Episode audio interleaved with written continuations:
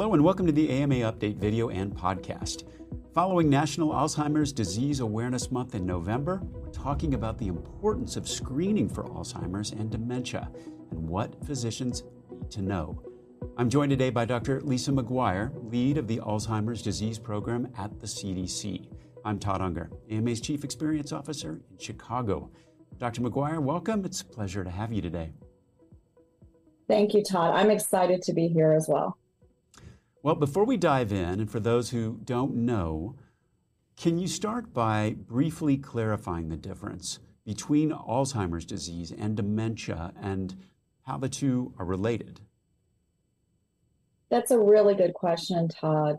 Um, Alzheimer's disease is a specific type of dementia whereas dementia is not a specific disease. Rather, it is a general set of symptomology or symptoms that can impair a person's ability to remember, think, or make decisions. And that really, with dementia or Alzheimer's disease, we do see that it interferes with someone's functioning in their daily life. Well, we know the burden of dementia on our healthcare system. It's already significant, and forecasts suggest that it's only going to get worse. Um, Tell us a little bit more about that burden and what's driving it.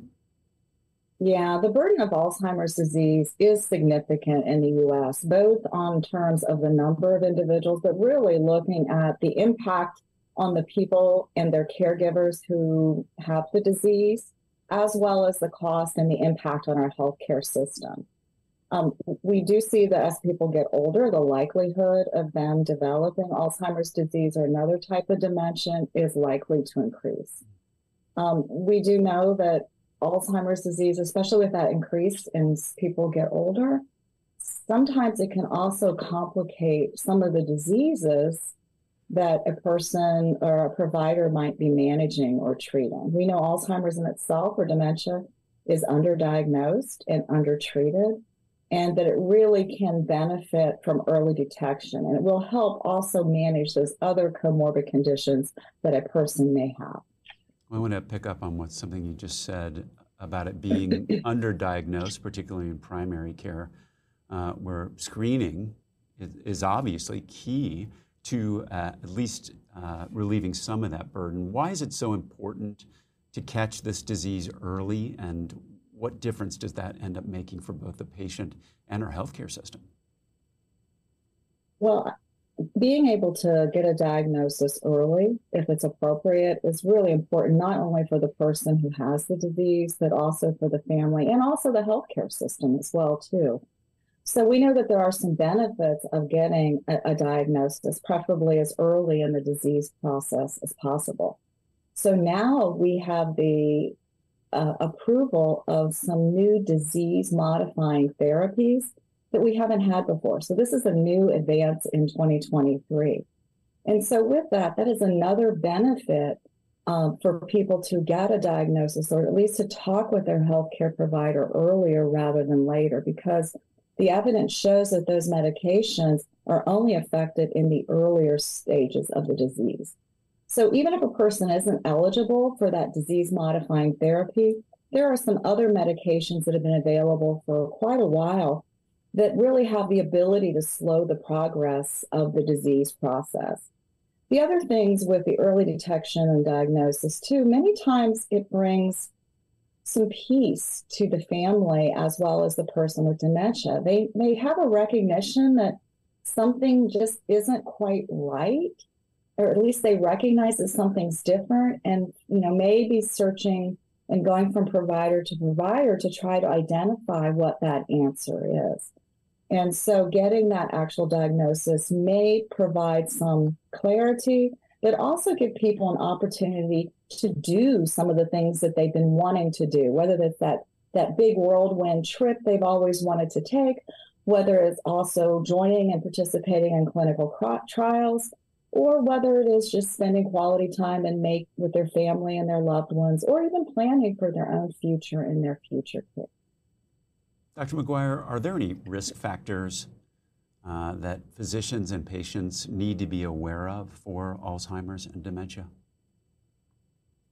Well, age is the best known risk factor for Alzheimer's disease as well as family history. But the thing is, the genetics are not inevitable. We know that there are modifiable risk factors, and the evidence is growing and growing um, almost daily or weekly on those, the benefits of those healthy behaviors. So these risk factors that are modifiable really are healthy behaviors or the same behaviors that we know can help prevent other conditions such as diabetes or heart disease, or can be beneficial in managing those conditions. Tell us more about these modifiable behaviors that you can uh, say could have a, a, positive effect. Well, you know, many people say what's good for your heart is good for your brain, but I like to say what is good for your brain is also good for your heart. Um, the most notice, notable of those healthy behaviors that can reduce a person's risk or delay the onset of Alzheimer's or dementia are some of the ones that we want to see people engage in regardless as, as healthcare providers. We want people to be physically active. We know that that will help their overall health and well-being, but also their brains and their heart. Same as quitting or never smoking and really engaging in heart healthy um, behaviors such as managing midlife hypertension if they do have hypertension and really trying to avoid or manage diabetes and also uh, trying to reduce midlife obesity. We know that there's a lot of evidence on really the strongest evidence that there is is related to this cardiovascular health risk factors, but there's strong evidence on exercise, diabetes and obesity, traumatic brain injury, both tobacco and alcohol, nutrition and diet, sleep, sensory impairments, and also social engagement. So interesting to hear you talk about the similarities between those modifiable behaviors, so to speak.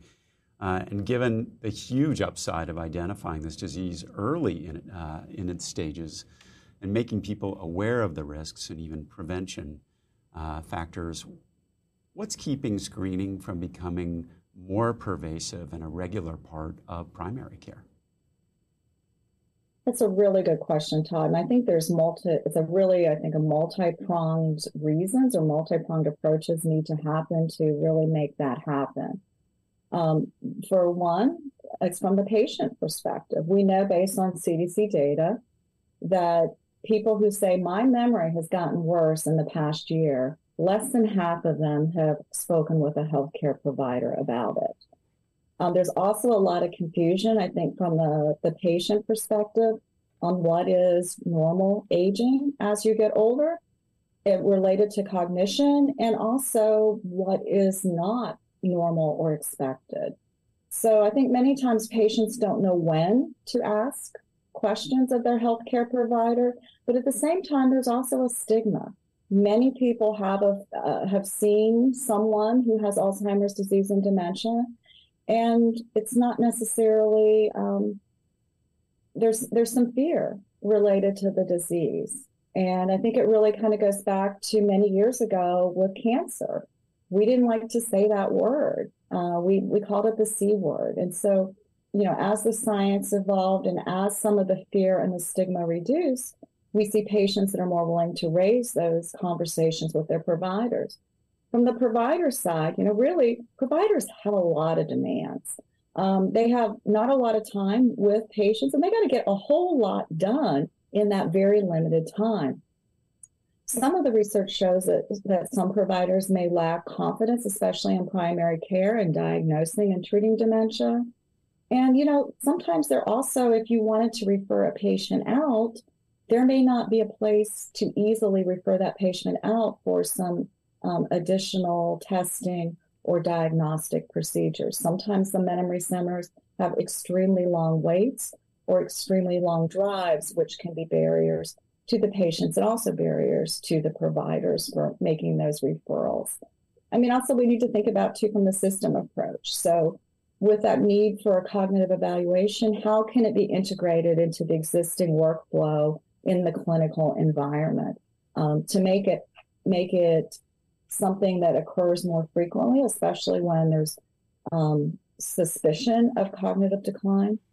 Uh, but I encourage people, providers who are interested in learning more, to visit our Bold Public Health Center of Excellence on early detection and diagnosis. They have a wealth of resources and materials available, as well as cognition and primary care at the University of Washington. And what they're doing is they're really looking at some of those systems issues and some of the provider training issues. And they're doing a pilot implementation within their whole healthcare system on implementing a specific model that's called KAER. It's K A E R. So K is kickstart the conversation, A is assess, E is evaluate, and R is to refer. Medicine doesn't stand still, and neither do we. AMA members don't just keep up with medicine, they shape its future. Help move medicine, join the movement. Visit ama-assn.org slash moving medicine. Dr. McGuire, you outlined a lot of challenges, uh, namely just uh, amount of time that folks have to see patients. Tell us a little bit more about how the CDC is working with partners to address uh, so many challenges and uh, what you're trying to achieve. Well, there's there's a lot of work that still needs to be done. Um, CDC, we are working to think about that multi-pronged approach. We are working with our Bold Center of Excellence on Early Detection, as well as other uh, professional medical organizations to make sure providers have the information, the tools, materials, resources they need to feel comfortable and confident in talking to their patients about their cognition.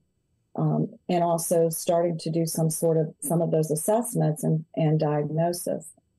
Um, on the other side of the equation, CDC is working through other partner organizations to really educate the public about Alzheimer's disease and dementia and really talk about what some of the signs and symptoms are and how they might be different than normal aging. So, for example, my husband and I have been married for almost 35 years. The entire time that I've known him, he cannot keep track of a set of car keys. Um, he just gets out of the car, sometimes leaves them in the car, sometimes drops them in the couch, um, but if we use that as a diagnostic procedure for Alzheimer's disease or dementia for my husband, he would have been diagnosed in his 20s. Um, but you know, at this point, you know, buy him an AirTag, and that seems to help him identify where his keys are. So what I'm trying to say here is it's also understanding the person and the way that person was functioning and operating before we started to notice some of these changes. Mm-hmm. Well, Dr. McGuire, thank you so much for joining us today and sharing this important information. That wraps up today's episode. If you enjoyed this discussion, you can support more programming like it by becoming an AMA member at ama-assn.org/join. We'll be back soon with another AMA update. In the meantime, you can find all our videos and podcasts at ama-assn.org/podcasts. Thanks for joining us today. Please take care.